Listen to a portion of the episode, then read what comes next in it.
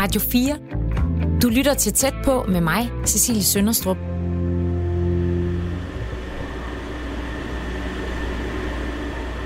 Det her er lyden af turen til Samsø.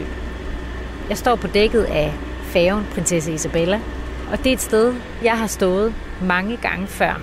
Ikke lige præcis på Prinsesse Isabellas dæk, men på Samsø færgernes dæk.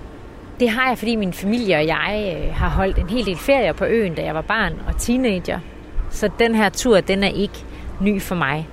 Men hvis man ikke lige kender Samsø, kan jeg fortælle, at det er en ø, der ligger i Kattegat, mere eller mindre midt i Danmark. Jeg har læst mig til, at den er cirka 114 kvadratkilometer. Og hvis I spørger mig, så synes jeg, at den er ret så naturskøn. Den har masser af smukke strande og vild natur på øens nordlige del. Og så er der også noget af øens areal, der bliver brugt til landbrug. Og så er der også en masse hyggelige og fine landsbyer. Der er faktisk hele 22 landsbyer på Samsø, og der bor omkring 3.700 mennesker på fuld tid på øen. Og selvom det er en, øh, en pæn slat, så går det altså på Samsø, ligesom det gør på flere andre danske øer. Her oplever man nemlig et faldende befolkningstal. Og det skyldes blandt andet, at der ikke er så mange arbejdspladser på øen, og så er det også fordi, at den ligger lidt for langt væk fra fastlandet til, at det sådan er rigtig sjovt at pendle. Der er en, øh, en hurtig færge på vej mellem, øh, mellem øh, Sælvig Havn på Samsø og, og Aarhus Havn. Men øh, sådan som det er i dag, tager det altså godt halvanden time at komme fra Samsø til Aarhus og omvendt. Ja, så indbyggertallet falder på Samsø, men der er også nogen, der flytter til øen, eller flytter tilbage efter at have været en tur på fastlandet. Det er dem, jeg er på vej over for at tale med, for jeg kunne godt tænke mig at finde ud af, hvad der får folk til at flytte permanent til en ø som Samsø. Jeg vil gerne vide, hvordan det er at bo og leve på Samsø, og er der noget, vi på fastlandet kan lære af livet på en ø? Det er det, jeg vil undersøge i den her uges udgave af Tæt på. Du lytter til Tæt på Samsø.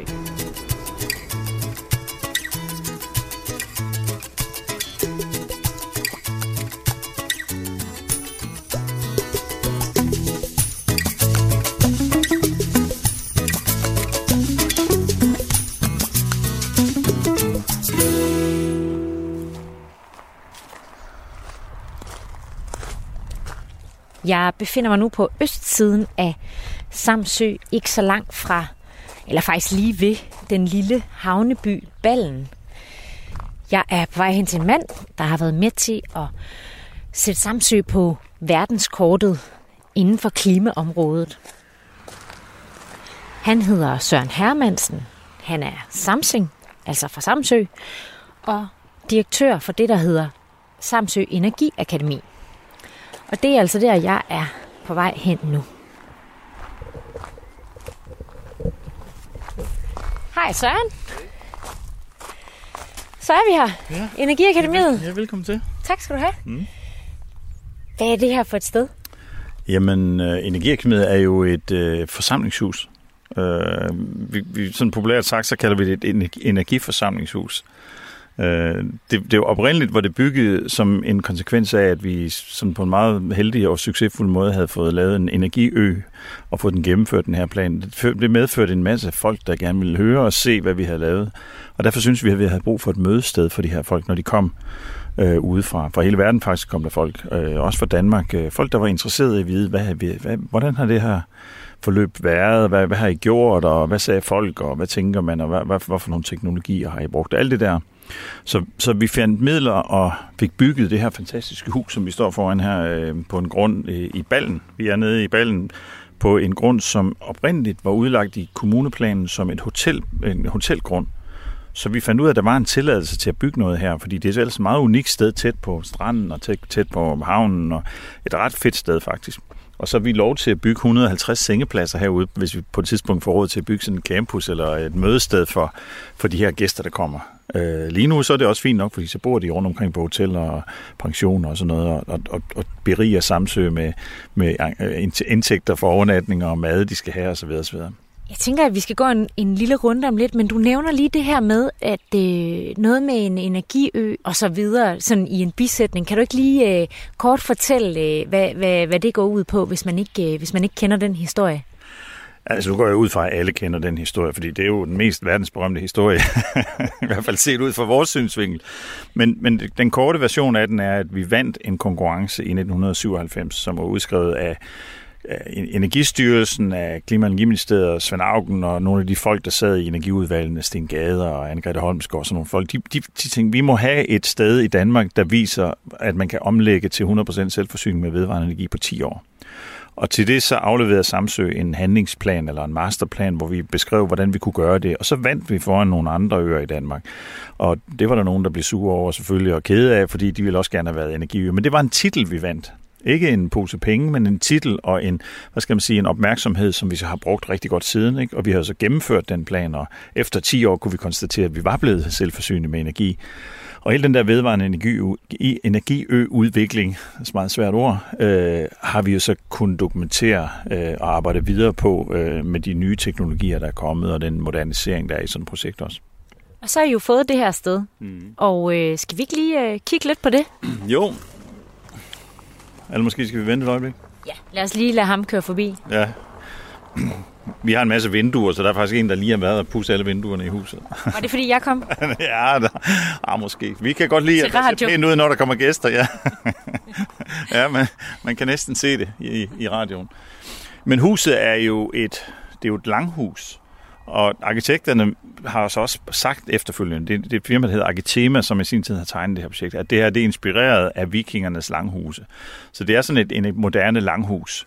Øh, det er bygget på pæle. Man kan, man kan faktisk kigge ind under det. Ja. Og så er der nogen, der tænker, om det er fordi, man klimasikrer, så kan, hvis havstigningerne kommer, så kan vi bare løfte huset opad. Det, det er så ikke helt rigtigt. Men det er fordi, det er meget lavt, det her område, og meget blødt i undergrunden, så det, det er funderet på nogle søjler. Så det står faktisk på pælehuset. Og det er også sådan, arkitektens idé, det er, at det skal faktisk hvile oven på græsset, så det ikke bliver fund, altså tungt fundament, som sådan nogle gode danske murstenshuse, men et lettere hus, der hviler på et spinklere fundament, mindre beton, mindre indbundet CO2 og alle de her ting ting, som, som, som ikke er så godt. Så huset skulle også helst være en, hvad skal man sige, et levende bevis på, at man kan bygge mere bæredygtigt og på en mere organisk måde, så, så huset i sig selv ikke er et problem. Så er det beklædt med zink, som jo kan smeltes om og bruges til noget andet. Øh, så, så der, hvor der ikke er vinduer, der er der lærketræ. Nej, nej, det er ikke engang lærketræ. Det ligner lærketræ. Det er, det er, det er dansk græn. Og dansk spejlskåret græn, som er skåret på en bestemt måde, sådan at det, det, det, det spejler vandet væk. Altså, når det er kerneskåret, så, så vender årene udad. Det vil sige, at vandet det løber ikke ind i træet og rådner det, men, men det løber af træet, så det står sundt og, og frisk hele tiden. Og så er det malet med noget, der hedder slamfarve. Og slamfarve, det er sådan en gammel vikinge, det hedder svensk rødt, eller det er sådan en linolie øh, hvedekimsfarve, som er sådan noget havregrød, man smører på. og så er der lidt farvestof i, som kan være jernvitriol, eller skiferpulver, eller forskellige andre ting her. Og det, de giver sådan hud oven på træet. Og det her det er malet tre gange i løbet af 11 år, som nu står vi og kigger på den her øh, væg her. Og det ser jo fint ud, ikke? Og, og jeg mener, det er en sydvendt sort facade i træ. Den vil jo sprække og revne på alle, alle leder, hvis den ikke havde den her, kan man sige, mere organiske hud udenpå. Så det, det organiske valg har også været godt. Så har vi solceller på taget. Hvis man kigger hen over tagfladen, så kan man se sådan nogle aflange solcellepaneler, der ligger derop. Og også i forhold til, til mange andre solcelleinstallationer, så det her tag integreret. Det vil sige, at det er bygget sammen med taget. Ja, det er ikke sådan, at det er en klods, der sidder uden på taget, eller oven på taget, eller hvad man skal sige, men det er, det er ligesom en del af det, ja. Ja, præcis. Det er, det, det er bygget sammen med taget. Det er ikke lagt på efterfølgende. Og det betyder jo, at det, at, at det visuelle her er, at jeg synes, det er pænt. Det, nu er jeg selvfølgelig også meget øh, ved det, forudindtaget, fordi det, det er min arbejdsplads og vores hus, ikke? Men, men øh, jeg synes, det er pænt. Det er en, det er en, det er en flot løsning, øh, man har lavet på de her ting her. Det, det var også en del af principperne for, for byggeriet. Det var, at det, der skulle, det skulle repræsentere nogle bæredygtige, gode løsninger, som folk de kunne lære lidt af, eller tage med hjem som inspiration. Jeg tænker på, der, der er en eller anden, der er gang i noget lige her øh, bagved, som larmer lidt. Skal vi ikke, øh, skal vi ikke gå om på den anden side af huset? jo, det, jo, det kan vi godt. Der er nogen, der har købt gården ved siden af. Der, altså faktisk den gård, vi købte den her grund af Så de er ved at bygge ferielejligheder derovre i, og det synes vi jo er lidt interessant, fordi det kunne måske godt være nogle steder, vi skulle bruge til overnattende gæster øh, her fremover, hvis der var sådan nogle lejligheder lige ved siden af. Det kunne være lidt sjovt at kunne bruge dem, og det har vi selvfølgelig også snakket med dem om. Har I mange, får I mange gæster her på Energiakademiet? Ja, men det svinger lidt øh, fra år til år. Nu har det jo været coronatid, men, men øh, jeg synes, øh, vi ligger omkring 3-4.000 gæster om året sådan i, i faste størrelse. Vi har nogle gange haft flere, og nogle gange færre, ikke? Men, men det er der omkring der. Skal vi sætte os her? Ja, bestemt. Øh, 3-4.000 øh, gæster, og hvad, altså, hvad er, hvorfor er det, folk kommer her forbi? Jamen, de kommer, tror jeg, primært, fordi vi har, vi har bevist, at det kan lade sig gøre at tage fat i et lokalt samfund at få, få, få drejet udviklingen væk fra sådan en lidt depressiv nedgangs, kan man sige, historie, hvor der ikke sker så meget.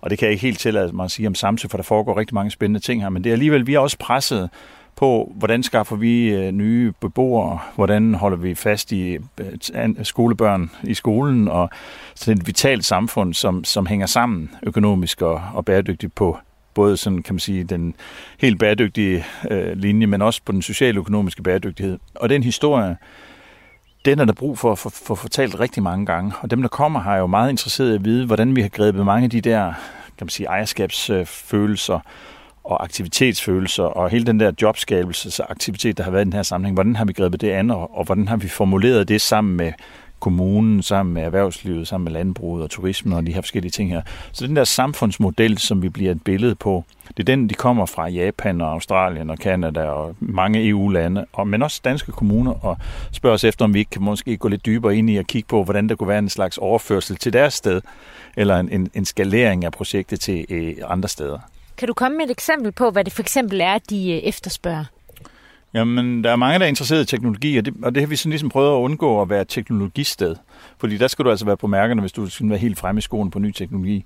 Så jeg synes, det vi leverer allermest, det, det, er, det, det er de omstillingsprocesserne. Altså der, hvor man siger, nu laver vi en ny plan, vi skal være bæredygtige, og vi har nogle målsætninger. Hvordan tager man så fat i den folkelige engage, engage, det, det engagement, der skal til for, at det kommer til at ske? Vi, vi, for eksempel, vi har et stort projekt, der kører lige nu, øh, hvor der er en, en jordbesidder, som, som øh, ønsker at bygge et stort solcelleanlæg midt på øen. Og det er lidt kontroversielt, forstået på den måde, at det ikke er noget, vi selv har bedt om, det er noget, han har bedt om. Han har en mulighed for det, og det er hans ret. Og han har søgt om at få lov til at sætte meget, meget stort anlæg op. Det synes naboerne så ikke helt er, er så fedt. De synes, det er for tæt på og for stort. De synes ikke, det passer til Samsø. Og vi er jo allerede selvforsynet, så hvorfor skal vi have mere? Og så videre, og så videre. Der, der prøver vi at forholde os så neutralt som muligt på sådan et projekt her, uden, kan man sige, uden at, uden, uden at være urealistisk, fordi vi bliver nødt til at forholde os til det. Altså hvis det bliver til noget, så bliver det til noget. Hvis det ikke bliver til noget, så har det også en konsekvens. Så der er, sådan, der er nogle, nogle forskellige størrelser i det. Det diskuterer vi her. Så vi har både haft et møde hernede, hvor at jordbesidderen og developeren, altså udvikleren af projektet, fik lov til at fortælle, hvad er det, jeg har tænkt mig at gøre her øh, over for de naboer, som vil komme til at se på det her projekt. Og vi har også haft et møde, hvor naboerne organiseret en modstandsgruppe og lavet en forening til, til beskyttelse af kulturlandskabet på Samsø, for ligesom at, at holde lidt, have lidt styr på, hvad kan man egentlig gøre? Altså, hvor, hvor langt kan man gå ind over folk, naboskæld og så videre, og så videre i den her sammenhæng. Og de diskussioner er jo menneskelige, folkelige diskussioner, som er nødvendige for, at vi kan komme over de hødler, der er, og komme videre og lave nogle nye planer. Så det her, det er et sted, hvor man blandt andet kan, kan, kan diskutere de ting, som, øh, som har med klimaspørgsmål og øens fremtid at gøre, kan man sige, og hvor I hjælper med at facilitere den dialog.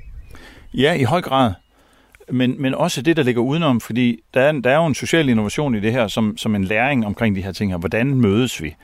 Hvordan, hvordan definerer vi formålet med mødet? Hvordan sidder vi, når vi mødes? Altså, vi prøver faktisk at, at lave om på, på formatet, sådan at vi får brudt med en masse konventioner og en masse konservative indstillinger til, hvordan ting virker vi bryder os ikke så meget om at have en ekspert, der taler til et publikum. Vi vil hellere have en dialog imellem alle dem, der er der.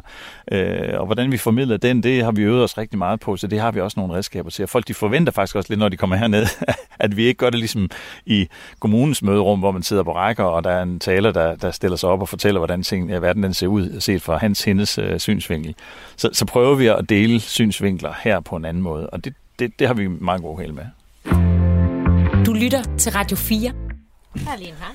Ja, men altså, vi bor jo midt i naturen, så harerne, de piver om ørerne på os. Det, det, det nyder vi godt af, når der er japanere på besøg, for eksempel. Ikke? Så står de jo med næsen op ad vinduet og ser, når der løber en hare forbi, eller et rådyr, og tænker, hold da kæft, det er de arrangeret godt, den der.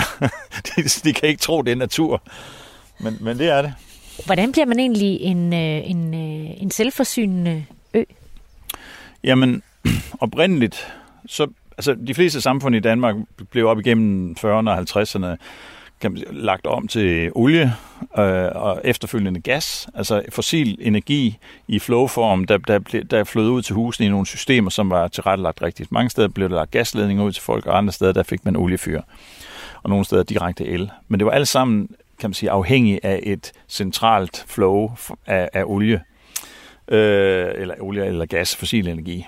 For samtidig vedkommende betød det selvfølgelig, at alt energi stort set kom, var importeret udefra. Øh, og i 1997, da vi startede med vores projekt, der kostede olien cirka 30 dollar på verdensmarkedet per tønde olie. Og 10 år senere i 2008, da vi havde lavet de første 10 års udvikling, der kostede det næsten 130 dollar per tønde. Ikke?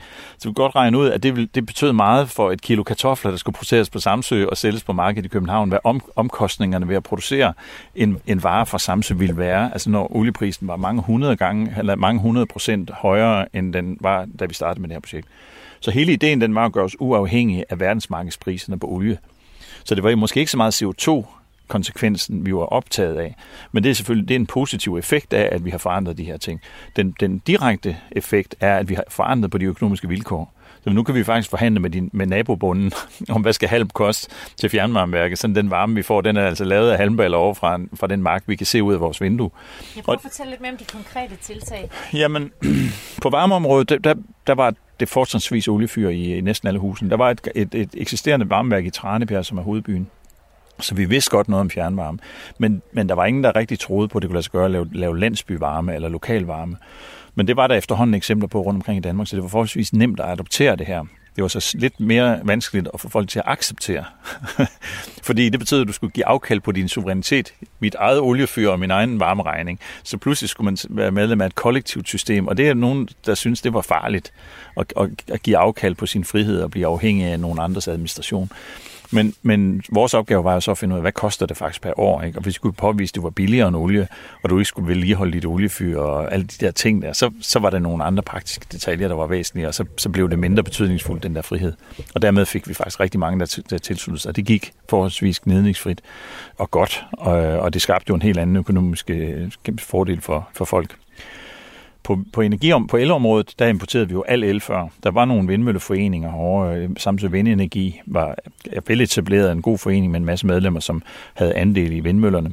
Og der var et par andre anlæg også. Men, men de var ved at være gamle, så der var, der var behov for at skifte dem ud. Og så regnede vi på, at vi skulle bruge cirka 11 megawatt. Og jeg ved ikke, om det siger noget, men det, det svarer til en produktion på, på 23 millioner kilowattimer, og det svarer til hele Samsøs elforbrug om året det kunne 11 møller lave. Så vi skulle finde plads til 11 møller på Samsø, hvilket vi så gjorde ved og privat og delt ejerskab, også i nogle andres øh, øh, tanker, vi havde omkring de her ting. Vi spurgte faktisk alle Samsung, om de havde lyst til at købe en andel. Sådan, sådan der skulle ikke være nogen, der ikke var blevet spurgt.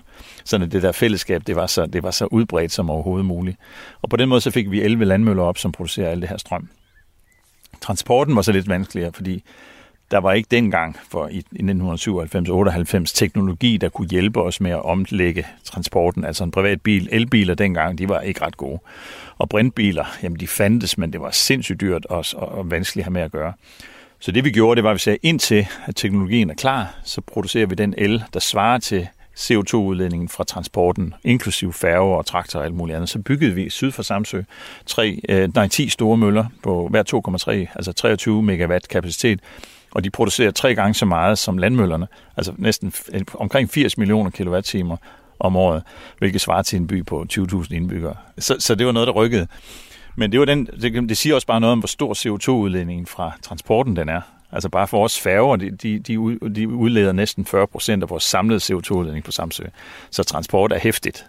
Så for at kompensere for det, blev vi nødt til... Ja, så gjorde vi det, og så kan man sige, så sparede vi nogle penge på det, og tjener også nogle penge på at sælge strøm, som så kunne bruges til nogle andre ting. Og nu har vi, jeg tror, landets højeste antal elbiler i en kommune, og folk har responderet på det og gør faktisk det rigtige. Altså nu er Samsø også rigtig velhegnet til elbiler, fordi man kører ikke så pokkes langt. Så en elbil, den kan, den kan sagtens klare øh, det, den skal hver dag øh, på en opladning. Så, så det går, som det skal. Men Nu er det sådan med energiakademiet, det er, jo, det er jo det sted, hvor vi snakker om tingene, og, og virkeligheden den ligger jo lige rundt om os. Altså Samsø er jo et stort øh, demonstratorium for, for, for de løsninger, vi har lavet, så derfor synes jeg, vi skal tage ud og kigge på, øh, på nogle af eksemplerne. Ja. Øhm, og det kan vi selvfølgelig gøre i en af vores elbiler, øh, og hoppe i den, øh, som er lavet med strøm fra vores solceller, så vi ikke belaster klimaet mere end højst nødvendigt. Og det, og det er jo ikke meget, det, det, det, det skal helst være naturligt. Lad os da gøre det. Ja, lad os gøre det. Du lytter til Tæt på på Radio 4, hvor jeg i dag taler med Søren Hermansen, som er direktør for Samsø Energiakademi. Og øh, vi er nu på vej ud for at se et eller andet. Hvad er det? Hvor, hvor er det, vi skal hen? Jamen, vi skal, vi, skal ud og, vi, vi skal ud og se en gård. Vi kører forbi fjernvarmen, hvor de brænder noget af det halm af, som den her gård laver. Og så skal vi videre ud til, uh, til uh, et solcelleanlæg, der står i forbindelse med et stort vindmølleprojekt også. Så, så det er sådan, der er en sammenhæng i det. Uh, men jeg synes, det, det, det mest interessante, jeg vil vise dig, det er faktisk en ko. Ja. men det kommer vi tilbage til, hvad, hvad det handler om. Jeg bakker lige bilen ud. Ja, ja. Det er så sjovt med de her elbiler. De er bare... De siger ikke meget. Nej. Og så man også snakket om, at man, man, øh, når man kører elbil, så skal man have, øh, så skal man have en, øh, en sådan en lydting på, fordi øh, folk bliver forskrækket over elbiler. Når de kommer op, hvis de cykler, og det blæser en lille smule, og man har vind i ørerne, så kan man faktisk ikke høre, der kommer en elbil op til en. Og det kan være lidt farligt, fordi man orienterer sig meget med ørerne også. Øh, det er ikke kun det, man ser. Så de lyde, der kommer, de, de, de fortæller en mere, end man så umiddelbart lige tro, tror, uh, ubevidsthed. Øh, men nu er det sådan, at det er faktisk dækstøj, der er det, det mest, øh, det mest øh, støjende ved en bil. Så den kan jo godt høres, ja. men den er stille. Og når vi kører rundt her øh, i ballen, så øh, altså, du vinker jo til hver, anden, hver andet menneske. Det er meget tydeligt, at du er, du er lokal. Øh, og du er jo også herfra oprindeligt. Er du egentlig født her? Ja, jeg er født på Samsø. Øh, mine forældre er landmænd, var landmænd. Øh, havde en gård op i, øh, han går op i, øh, i, i Toftebjerg, og han så overtog de min, min familiegård i Permelille. Så jeg er vokset op på Samsø øh, i et landbrug. Hvad er Samsø for et sted at, at vokse op? Jamen for mig var det jo et fantastisk sted. Der var, der var langt flere børn dengang, øh, men, men, men det er det, det, det er et lille lokalt sted, hvor folk kender hinanden. Øh, jeg, dengang var det, var det, hvad skal man sige, for mig jo et stort samfund, fordi jeg gik i en lille lokal skole i Koldby, Øhm, og der gik man ind til 7. klasse, og så flyttede man ind til Centralskolen i Tranebjerg, som var 4 km væk. Og det var jo grænseoverskridende at skulle flytte ind til den store skole, hvor bybørnene fra Tranebjerg de gik, og de talte jo rigsdansk, og, og det, det, det, det var det første store, kan man sige, øh, sådan kulturschok øh, at få. Det var, det var det der flytning. Og, og hvor mange boede, øh, hvor mange boede her dengang? Dengang boede der nok 5.500 mennesker på Samsø, tror jeg, da jeg var, da jeg var barn. Øh, nu bor der knap fire, øh, 3-7 tror jeg det hedder, øh, i statistikkerne. Øh, men der er knap så mange børn, øh, fordi aldersgennemsnittet er steget. Så, så der er flere pensionister her nu, end der var dengang. Ja, mens vi lige kører her, så kører vi lige forbi fjernvarmen. Der ligger lige en fjernvarmeværk lige hernede. Det, for, det forsyner Ballen og Brundby to byer. Ja. Og det får halm fra de omkringliggende marker her. Og det er så en af de gårde, vi skal ud til at besøge. Er der også nogle vindmøller her? Ja, men der er også nogle vindmøller ude i, i, i horisonten her på de samme gårde, på de samme jorder. Så der bliver produceret meget energi her. Både kan man sige, bioenergi og vindenergi og solenergi øh, lige det her område. Det er vores, øh, vores Energy Valley, hvis man kan kalde det det. I stedet for Silicon Valley? Ja. Nej, men tilbage til det der med centralskolen. Altså Samsø er jo et samfund, der består af rigtig mange samfund. Øh, der er faktisk også forskellige dialekter, så Nordøen har en dialekt, og Sydøen har en dialekt, og så er der en dialekt i Ballen også, altså, som er tydelig forskel øh, på, hvis, du, hvis man lægger mærke til det. Det er jo ikke alle, der tænker over det, men, men, øh, men, og det, det udvandes også efterhånden, fordi hvad skal man sige, der er flere og flere, der ikke taler dialekt, fordi man kan sige, at den anden del af Samsø, det er, at vi har et voksende antal tilflyttere. Og tilflyttere, det er jo folk, der ikke har boet her så længe. Øh, og det er en interessant størrelse også, at øh, vi tror jo, at samsingerne, det er, det er de rigtige indfødte. Og, og det har lidt sådan, at de rigtige indfødte, det er dem, der bor her. Øhm, for sådan har det været mange år, og, og er i virkeligheden også stadigvæk. Øhm, og der er mange, der mener, at man skal have boet her i tre generationer for at være rigtig samsinger. Ja, det er, noget, det er en underlig gammeldags opfattelse. Og samtidig har altid været et mødested for folk, der, der passerede forbi og var her i kortere eller længere tid. Så jeg synes, det er sådan en, det er lidt en, en selvmodsigelse at, at, at, at, at ville mene noget bestemt om de her ting. Så hvis man bor her, så er man Samsing. Ja, det er nemlig rigtigt.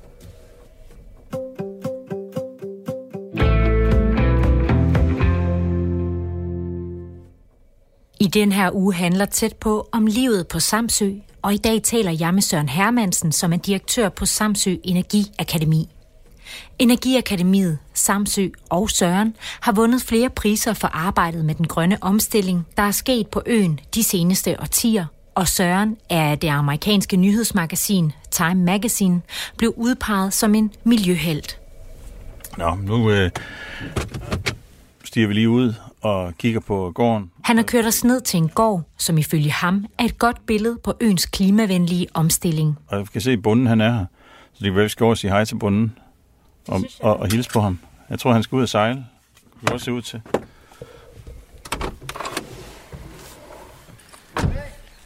Hej Jørgen. Hej. Skal du ud og sejle? Hej. Hej. Jeg vil gerne se noget interessant. Jamen, jeg vil. Ja. Ja, men Søren, han, er, han siger, han vil vise mig noget Når han siger det, så er det, fordi han har noget interessant. Eller var det det? Altså det der med, med vedvarende energi og CO2 og sådan noget, det var noget, vi beskæftigede os med for 20 år siden. Så det er jo overstået kapitel for os. og de andre har snakker stadigvæk. Så kan du komme med herned. Fordi at, uh, fordi at nu har vi begyndt med fødevarene. Det nytter jo, at vi skal importere det hele fra Sydamerika og Spanien og alt sådan noget. Kina. Det er jo ikke særlig bæredygtigt. Så er vi begyndt at dyrke linser. Ja. Ved du, hvad linser er? Ja, det, øh, det tror jeg da, jeg gør. Nå, okay. Linser, det er sådan nogen, der er med 27% protein, øh, som er øh, ernæringsmæssigt rigtig gode. Og der er noget, der hedder Gotlandslinsen, og det er fordi, at øh, vikingerne, de øh, dyrker jo linser. Fordi de lange, kolde vinteraftener, når de lige kunne finde et rådyr, så er det godt at have nogle linser og kunne lave næringsrig kost af. Jeg tror, det er derfor, de har dyrket linser. Og hvor er vi på vej hen nu? Det er på vej ned i linsemarken her. Og den er meget beskidt i år. Hvad Ja. vil det sige? Ja, der er masser af ukrudt, og folk de griner af mig. Uh, fordi det er jo anden meler, det hele. Men det er det jo altså helt, fordi... Du kan se, der er sådan nogle linser her. Og se, så kommer de herinde. To små linser, du du. Og så her den 12. august, så er de nok klar til at blive høstet. Og så høster vi dem, og så tørrer vi dem og renser dem. Og sælger dem i et kilos glas. Nej, det er sådan, det foregår. Jeg dyrker dem, tørrer dem, renser dem, og sælger dem til min datter, som driver et lille firma, der hedder Linser for Livet. Og så, øh, og så laver hun jo, øh, hun laver også øh, linsemel af nogle tyrkiske økologiske linser, men til næste år så vil vi gøre det af dem her fra Samsø. Jamen, øh, tak fordi, at øh, du vil vise mig linsemarken. Jeg har aldrig set en linsemark øh, før. Jeg tror, at der er andre i Danmark, der dyrker dem. Hej, hej. Søren, øh, hvis du skulle øh, beskrive Samsø for en person, der aldrig har været her, hvad vil du så sige karakteriserer den her ø? Jamen, nu siger du selv, det er en ø, ikke? Og, og, og det er måske princippet, det der karakteriserer Samsø, det er, at øh, den er omgivet af vand. Og der er ikke ret mange steder på Samsø, hvor der er ret langt til vand. Og det gør, at du får en relation til, hvad skal man sige, noget andet end land. Altså det er helt anderledes end i, end i Midtjylland eller Midtjylland. Så Samsø har sådan den der både land og hav, og dermed natur eller perspektiv og hvide horisont og, og, og langt til det nærmeste sted. Ikke? Og det tror jeg, det betyder noget for den måde, vi opfatter os selv på. Altså vi er, vi er en del af, hvad skal man sige, et lille samfund, hvor vi kender hinanden. Det passer så ikke helt, men vi synes, vi kender hinanden. Vi har i hvert fald en fornemmelse af, at det kunne lade sig gøre, og stort set kende alle øh, på øen. Og det betyder jo, at, at man føler, jeg tror, mere nærhed og mere forbindelse til det, man er en del af, end man kan gøre så mange andre steder. Altså, så har vi selvfølgelig ikke byens øh, mangfoldighed og alt det andet fede, der, der er ved en, ved en stor by. Så det er ikke for ligesom at fremhæve det ene frem for det andet, men bare for at sige, at Samsø er sådan et lokalt sted med en fornemmelse af nærhed, og hvis man vil, kan man være en del af noget. Du har jo faktisk også øh, været væk fra øen, ved jeg. Hvornår, øh, hvornår rejste du herfra, og, og hvorfor flyttede du dengang? Jamen, jeg flyttede ikke, fordi øh, jeg flyttede som en naturlig del af min, min opvækst. Altså, når man bliver 15-16 år gammel og skal vælge, hvad man vil lave resten af sit liv, eller i hvert fald en del af sit liv, så skal man flytte fra Samsø, fordi der er ikke, nogen, øh, der er ikke noget gymnasium herover eller højere læreanstalter eller nogle ting. Man kan komme i lære som tømmer, eller landmand, eller maler, eller mekaniker. Så der er plads til nogen, men de fleste rejser herfra, når de når i den alder. Og det gjorde jeg også. Og så kom jeg til Viborg og arbejdede, eller gik på gymnasiet deroppe, sammen med en masse andre fra Samsø. Det havde en fantastisk tid. Så man flyt, du flyttede faktisk herfra, da du var teenager, øh, sådan hjemmefra? Ja, jamen det, det, det gjorde jeg og de fleste af mine kammerater. Det, det er meget normalt, at man gør, man, gør, man gør det for sådan et sted, hvor der ikke er et gymnasium. Det gjorde de også op for Hanhavet og for Læsø. Vi mødtes på Viborg Katedralskole, fordi der var et kostafsnit. Så der kunne de der uden, udenlandsdanskere, sådan i Gåsøjen, der kunne, der kunne vi øh, gå på gymnasiet og bo på en kostskole. Og hvordan var det at, at flytte, øh, flytte væk fra øen dengang? Det var skønt. jeg, jeg var da helt vildt glad over det. Altså, det var da selvfølgelig også grænseoverskridende, ikke at være så gammel, men jeg følte mig i den grad klar til at flytte, og det tror jeg også, de andre gjorde. Vi flyttede jo også sammen. En hel flok, der kendte hinanden. Så vi, vi flyttede jo videre og spillede håndbold i Viborg og, og, og levede det, det teenage-liv, som, som, som vi gerne ville deroppe, samtidig med, at vi gik i skole og voksede op sammen. Så vi fortsatte jo egentlig bare det liv, som vi har levet på Samsø, men i nogle andre rammer. Så det var ikke så grænseoverskridende og svært, som det måske kunne lyde til. Men var det ikke meget anderledes end, øh, end ø-livet? Øh, jo, men altså jeg tror, ø-livet har også sin begrænsning. Når du når op til en vis alder, 5, bliver 15-16 år, så synes du også lidt, at der skal ske noget mere, end det, det kan tilbydes her. Samsø er jo et sæsonbetonet samfund, hvor der er fuld knald på om sommeren, og dengang, der var der et diskotek Clinton, der var det helt vildt store sted, ikke, hvor alle mødtes, og der var fuld knald på. Men lige når du kom hen på den anden side af sommerferien, så, begyndte, så tyndede det lidt ud, så var det de samme, de samme mennesker, du mødte det de, de meste af tiden. Ikke? Og det er fint nok til at begynde med, men så bliver man jo mere, skal man sige, forventningsfuld og synes, der skal være lidt, lidt mere valg, lidt flere muligheder. Du lytter til Tæt på på Radio 4, hvor jeg i dag er på Samsø og taler med Samsingen Søren Hermansen. Og vi står nu på en mark øh, foran et ret specielt tag. Hvad er det, vi står og kigger på? Jamen, øh, det er jo øh, et, øh, en staldbygning, som er blevet beklædt med solceller. Altså et rigtig stort solcelleranlæg, øh, som, som en bonde herovre fra, Jørgen Tranberg, han har, han har besluttet, at han vil have nogle solceller, så han har fyldt hele sit tag ud med, med, med solceller som en del af sin virksomhed. Og det, det er jo et meget godt eksempel på, at man kan skifte spor eller få øje på muligheder. Fordi den her staldbygning var der jo i forvejen, og hele den her store tagflade, den var der i forvejen. Så, så var det lidt, kan man sige, indlysende, hvis økonomien ellers var i orden, til at, at lægge solceller op på de her tage. Og hvad bruger han dem til? Jamen det, det strøm, det, gør, det sælger han. Altså ligesom han sælger mælk og korn, og, og, og, og så sælger han også el. Så han er jo blevet en grøn, grøn, øh, grøn elproducent øh, samtidig med alle de andre ting, han sælger på virksomheden. Noget af det går selvfølgelig også ind i hans virksomhed og bruges til driften af ventilationsanlæg, eller hvad det nu måtte være, han er der, men det er primært til, med salg for øje. Hvad, hvad indeholder den stald? Jamen, han, det er en tidligere malkekobesætning, så han har haft malkekøer herindfra. Nu har han mest øh, naturplejekøer, altså øh, kødkvæg, som, som han sætter ud øh, som, som naturplejer. Det, de arbejder faktisk for ham rundt omkring på de beskyttede arealer, naturarealer og sådan nogle ting her, hvor de holder træer og buske nede, sådan at øh, man kan bevare landskabet i den form, man gerne vil have det. Så, dem, så, så, så de er, de er, de er plæneklipper øh, på fire ben øh, ude i naturen. Lad os gå hen og kigge på en af plæneklipperne, fordi jeg synes, den, den indeholder, der er noget historie i den, som, er, som, er, som jeg synes er rigtig interessant. Ja.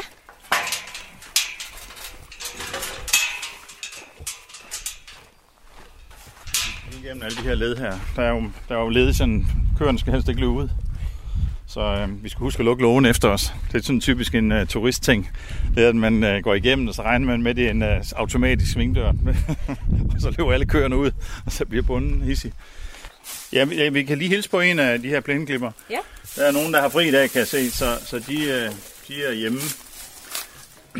Og jeg kan til lytterne kan jeg fortælle, at vi står foran øh, 4-5-6 store sorte køer, som er hen og hils på. Kan man godt klappe sådan en? Ja, det kan man sagt.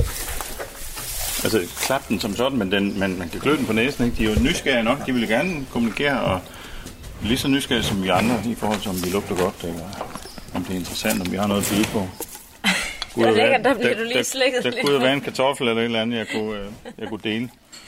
Hvad, skal vi finde noget mad til dem? Noget foder? Jamen, der ligger foder her foran. De får ikke så meget foder som nogen her. Det er jo, det er jo ikke nogen, der skal yde meget, så det er noget tørt græs og, og noget, noget, kan man sige, stivelse. Hvad hedder det? Råkost, de får. De, de, de, de, er godt, de er gode hul, de her basser her. Men det, jeg synes, der er interessant med en ko, det er sådan noget, vi ikke helt forstår i vores måde at organisere samfund. Det her det er jo et, et biogasanlæg uh, by, by, hvad skal man sige, nature. Øh, det interessante ved en ko, det er, at den kan tage organisk materiale og tygge det igennem og omsætte det og lave metan ud af det. Den metan kunne vi jo i princippet bruge til at, at drive vores færger eller køre biler med, øh, fordi det er en gas, der kommer ud af den anden ende, øh, som, som, som er en del af den omsætning, der er af det her biomasse. Så laver de også kød, øh, og nogle af dem laver mælk ud af de samme produkter. Så det er jo en, det er jo en omsætning, som gør, altså laver, laver energi til os, eller til samfundet. Ja, men det er, ja, men det er en rar, det er en rar plæneklippe. Det skal de også helst være, hvis de er hissige og gale og sådan noget, så er de jo ikke nemmere at have med at gøre. Så, så, ja, så bunden er, er også lidt god til at, at få dem til sådan at, at være til omgængelige, de her dyr her. Øh, men, men den forståelse, den har vi jo lidt brudt med i vores måde at organisere tingene på. Så når vi snakker om bæredygtighed, så, så har vi mere, kan man sige, lineær forbrug. Vi producerer noget, forbruger det og smider det væk. Og det er jo alt fra, det er i alle, alle aspekter. Vores mad, vi spiser kartoflen, den går igennem vores system, og vi går på toilettet. Og vores afføring, den går i virkeligheden ud til en rensningsanlæg, hvor tørstoffet bliver renset fra og, og sendt til forbrænding. Eller sådan. Det kommer ikke i retur i kredsløbet hvor de her dyr her, hvis de gik permanent ude i naturen, så ville de æde græsset foran, og så ville de gøde det bagved, altså når det kører igennem maskinen, og så ville de kunne leve på den her måde, så ville de flytte energier, som ville blive optaget andre steder fra. Vi snakker rigtig meget om, at vi skal spise mindre kød, og vi skal, vi skal ikke øh, være, være hvad skal man sige, så forurenende, som vi er. Og det kunne også løse noget. Men det er fordi, vi, vores system er organiseret forkert. Det er fordi, at den CO2, der kommer ud af det, det bliver spild. Det er, det er waste. Og det skal vi holde op med at tænke sådan, øh, hvis vi skal være rigtig bæredygtige. Så de her fyre her, de kan blive nyttige i stedet for at være, være årsag til alle ulykkerne. Øh, og det, teknisk set, så laver vi også biogasanlæg, altså betonbiogasanlæg, hvor vi tager vores affaldsstoffer, putter det i et biogasanlæg og laver metan og, og, og gødning ud af den anden ende i den her sammenhæng. Og det, det er jo i princippet det samme, de her fyre her, de gør. Vi skal, vi skal lære af den her ko her, at, øh, at omsætningen, den skal være helt. Øh, og den gødning, der kommer ud, den skal være nyttig for det græs, der skal gro bagefter, som skal bruges i virk. Altså, den der cirkulære tænkning, den tror jeg er, er vildt væsentlig. Når, når vi laver formidling på energivirksomheder, så er det tit, vi tager for eksempel gymnasieelever eller andre med ud, og så viser vi en ko. I stedet for at vise dem en hel masse vindmøller og solceller, så viser vi en ko og siger, prøv at se her, det her det er en omsætning, som ingen andre kan kopiere på den her måde, som koen kan. Den er simpelthen genetisk lavet til at lave biologisk omsætning. Så det er fantastisk. og det giver jo, det giver jo de, de, mange af dem har aldrig nogensinde rørt ved en ko før, eller set en ko i nærheden, men de har spist masser af bøger. Og der er sådan et eller andet mærkeligt i, at vi er så fremmede over for, for den omsætning, der er der. Og, og det tror jeg virkelig også er starten på, at man skal, skal spise lidt mindre kød. Altså prøv at se, hvor venligt det er. det, det er næsten synd at forestille sig den på stegepanden, ikke? Men, men, men noget af det vil jo ende der i en eller anden stand. Det er også derfor, vi har det. Men derfor kan man jo godt have et, et fornuftigt forhold, og måske et forståeligt forhold til dem. Det synes jeg er rart. Det er god formidling. De er virkelig nysgerrige. Nu står de alle sammen herhen, ja. og vi hilser på. Mm de her dyr og hele landbrugsdelen er jo en del af min, kan man sige, min baggrund. Øh, ikke min, jeg var også min baggrund for at vende tilbage. Jeg vendte tilbage, fordi der var brug for, at jeg passede min forældres gård og indgik i det der projekt. Og det, det var grund til, at jeg overhovedet kom tilbage til Samsø. Og det gjorde jeg nogle år, indtil jeg fandt ud af, at jeg nok ikke skulle være landmand for resten af mit liv. Men det var meget, det var meget godt at, at genskabe den forbindelse, fordi det gav mig ligesom grounding eller, eller fødderne i jorden på Samsø. Og der var masser af brug for sådan en som mig og andre på, på Samsø, fordi der er brug for folk, der, der, der er lidt yngre og der gerne vil lidt andet. Ikke? Ja, hvor gammel var du, da du Jamen, kom der tilbage? Jeg var vel sidste 20'erne, midt i, midt i 20'erne, sidste 20'erne. Men, men, men, men jeg var tilbage, og så, så, så kan man sige, så kom vi ind på hele det her bæredygtighedsprojekt. Jeg begyndte at undervise og lave nogle forskellige formidlingsting. Jeg arbejdede på højskoler og på efterskoler, og fandt ud af, at jeg var måske ret god til at formidle og, og være en underviser, i stedet for at være en, en kartoffeldyrker. så, så, så det var, jeg tror, det var det, der var, der var årsagen. Men jeg har jo stadigvæk det her, den her veneration for, for landbruget og for omsætning og hele den der, den der relation, vi har med, med natur og dyr og, og, og planter. Skal vi gå lidt videre? Det kan vi godt. Du kommer så tilbage øh, til Samsø, da du er i, øh, i øh, slut 20'erne. Hvordan var det at vende tilbage til din øh, barndomsø? Øh, Jamen, jeg synes, det var, det, den, det, det var både lidt deprimerende, og det var også lidt interessant. Altså, der var jo i den grad brug for dem, der kom tilbage. Og der var stadigvæk nogle af mine gamle kammerater, der var her. Der var også en anden af mine venner, som var vendt tilbage til sine fædrene gård, og han startede sådan en økologisk omlægning og lavede det til, til sit projekt. Øh, det, det er stadigvæk en økologisk gård, som hedder Ydons Have, som ligger ude øh, på Midtøen. Og derfra han startede det her op. Sådan lidt også i modsætning til de fleste andre landbrug, som synes, det der var økologi, det var lidt det var lidt kunstigt, det var lidt hippieagtigt og lidt flipperagtigt, og kunne altså, økonomisk set ikke svare sig og ikke bære noget i den her sammenhæng. Så, så det havde behov for en meget ideologisk tilgang til, til at gøre det. Det var noget, man skulle og ville, øh, ellers kunne det ikke lade sig gøre. Øh, og jeg synes, den, den, den meget interessante, hvad skal man sige, ting med Samsø, der var jo, at Samsø kan man sige, var lige ved at, at knække på den måde, at der var, der var klar mangel på arbejdspladser. Der var, der var klar mangel på ting, hvad skal man sige, der, der pegede fremad i forhold til, at det her det ville vokse samfundet. Så vi kunne tælle hvert år og se, at befolkningstallet gik ned, øh, og, og der manglede arbejdspladser. Og jeg tror også, i den samme periode var det, blev det mere og mere turisme, der blev, der blev vigtigt. Ikke? Den, den blev en forretning i sig selv. Ikke? Øh, og det, det var fint nok, at den var det, men, men, øh, men det var en omstilling af landbrugets, kan man sige, egentlig suveræne lederskab, altså centrale vigtighed på Samsø til, at den måske fik lidt mindre vigtighed, og det blev nogle andre, der begyndte at tegne billedet af, hvad Samsø var for noget.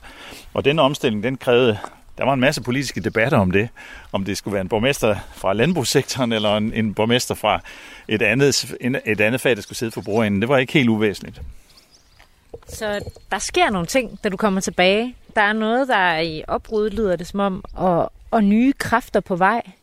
Hvordan ender du så med at beskæftige dig med, med energi? Efter jeg havde været efterskole en del år, så fik jeg selv børn. Og synes måske, at jeg brugte lidt for meget tid sammen med de der efterskolebørn. Så skiftede jeg job, og vi lavede, mig og min kone, vi lavede nogle år nogle kurser, og, og, og, og det, blev, det blev et vildt godt projekt. Men så lige pludselig så dukkede det her energiøprojekt op der i 97, 98, og samtidig fik etableret et, et konkurrenceforslag og kom ind og vandt den her konkurrence. Og så skulle de jo bruge en koordinator fra Energi- og Miljøkontoret, og der, der blev slået en stilling op på, jeg tror det var 15 timer om ugen. og som jeg kiggede på og tænkte, hold op, det, det er ikke særlig ambitiøst i forhold til at skulle lave hele Samsø om til selvforsyning med vedvarende energi. Men min kone sagde, tag det, gå efter det. Det, det, det er lige nøjagtigt det, du skal lave i den her sammenhæng. Og det, det var det loss i bagdelen, jeg skulle have for at komme derhen og søgte det og fik jobbet, og så kom jeg i gang. Og så, så, må, så havde jeg jo så deltidsarbejde ved siden af det første år. Efterhånden, som vi så kom i gang, så blev vi flere folk og kom i gang med omstillingen. Og det, kan man sige, det, var, det var jo på mange måder tilfældigt. Det var ikke noget, jeg selv havde opfundet på nogen som helst måde, men jeg var på det rigtige tidspunkt på det rigtige sted. Ikke? Radio 4 taler med Danmark. Du lytter til Tæt på på Radio 4, som i den her uge handler om Samsø. Lige nu sidder jeg i en elbil i selskab med Søren Hermansen, som er vokset op på Samsø, har været væk fra øen, så er han kommet tilbage for nogle årtier siden og har været med til at stifte det, der hedder Samsø Energi Akademi. Søren, hvad har det betydet øh, for dig at kaste dig ud i det her projekt, altså Energiakademiet? Jamen, jeg synes, det, det har været en enormt spændende opgave i det hele taget at arbejde med vedvarende energi og Samsø, fordi det har været, det har været en meget nyttig og meget praktisk øvelse at finde ud af, hvad det næste for Samsø vil være. Altså, hvad er det for en, for en udfordring, vi står overfor som et lille bitte samfund, og hvad, kan vi, hvad er det så for nogle handlemuligheder, vi har? Og der er ikke så pokkers mange handlemuligheder, når man snakker om et lille lokalsamfund, som også er temmelig isoleret i forhold til resten af omverdenen. Øh, så derfor kiggede jeg selvfølgelig med interesse ind i, sammen med andre øh, kolleger og, og, og partnere på Samsø, i forhold til, hvad, kan vi, hvad kunne vi egentlig få ud af at, at gå ind i det her, hele det her bæredygtighed og omstilling til vedvarende energi. Og det, blev, det er jo efterhånden blevet til en, en, ikke bare en teknisk øvelse, men en, en proces, hvor vi kigger på fremtiden og backcaster fremtiden til at sige, hvis vi gerne vil være selvforsynende, både økonomisk, energimæssigt, men også socialt bæredygtigt og økonomisk, hvad gør vi så i virkeligheden øh, som samfund for at nå derhen? Og den øvelse, den er, den er enormt spændende, fordi den, den giver en enorm masse diskussioner med, med lokale øh, borgere om, om, hvad der er problemerne i det, hvorfor vi ikke lige bare lige gør det, og hvad, vi gør, hvad sker der, når vi gør det? Hvordan skal ejerskabet være? Hvem, hvem skal deltage i det? Og så videre. Der er en hel masse forskellige øvelser, som for mig ser er enormt spændende. Og det vilde ved det, det er jo, at det er blevet til sådan en slags model for bæredygtig udvikling i lokalsamfund over hele verden. Og det betyder, at vi har gæster fra hele verden, men vi bliver også inviteret med ud til samtaler med samfund i, på i Hawaii, Molokai, i Akita i Japan og i masser af stater i USA, hvor de har de samme problemstillinger og har brug for at snakke om, hvordan tager vi fat i de problemer, vi kan se foran, altså med en aldrende befolkning og mangel på børn i skolen og alle de ting, som vi har talt om. Og, og, og det, det giver jo mig en, en, en, synes jeg selv, en vigtig rolle. det, kan, det må du spørge andre om, om det er en vigtig rolle. Men for mig giver det totalt meget mening at arbejde med det her, fordi det, det, det er utrolig meget tråd med hele mit argument for at bo på Samsø. Det er at bo et sted, hvor, det, hvor, hvor tingene giver mening, og hvor vi faktisk arbejder med noget, som, som på lang sigt er afgørende for, at det her det bliver ved med at være et godt sted at være. Gør det dig også øh, lidt stolt, at du øh, har været med til at, at få det her til at køre? Jamen, ja, det gør det, men, men det, det, det er sådan, altså, den del af det, synes jeg måske er mindre vigtig. Om jeg er stolt eller ej, er ikke så vigtigt. Men jeg, men jeg er glad for mit arbejde, øh, fordi, det, fordi det hele tiden skifter karakter, og det hele tiden, kan man sige, peger på en ny vinkel på nødvendigheden.